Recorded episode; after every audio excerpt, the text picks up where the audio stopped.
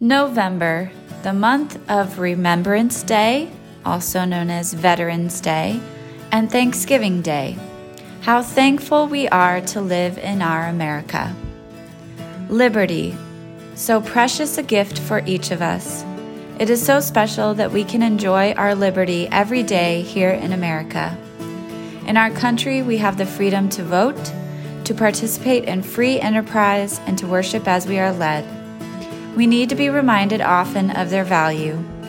In the words of our national anthem by Francis Scott Key, the price of our liberty is made quite clear. A great price was paid by our forefathers, and that price is still being paid on our country today. An unknown author has penned these words on liberty. I know three things must always be to keep our country strong and free. One is a hearthstone, bright and dear, with busy, happy loved ones near.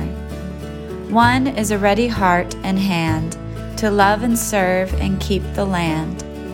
One is a wide and traveled way to where the people go to pray. So long as these are kept alive, our country and people will survive.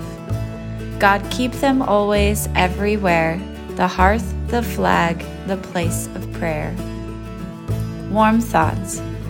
If there is hope for the future of America, if there is to be peace and happiness in our homes, then we as a nation must return to God and to the practice of daily family prayer.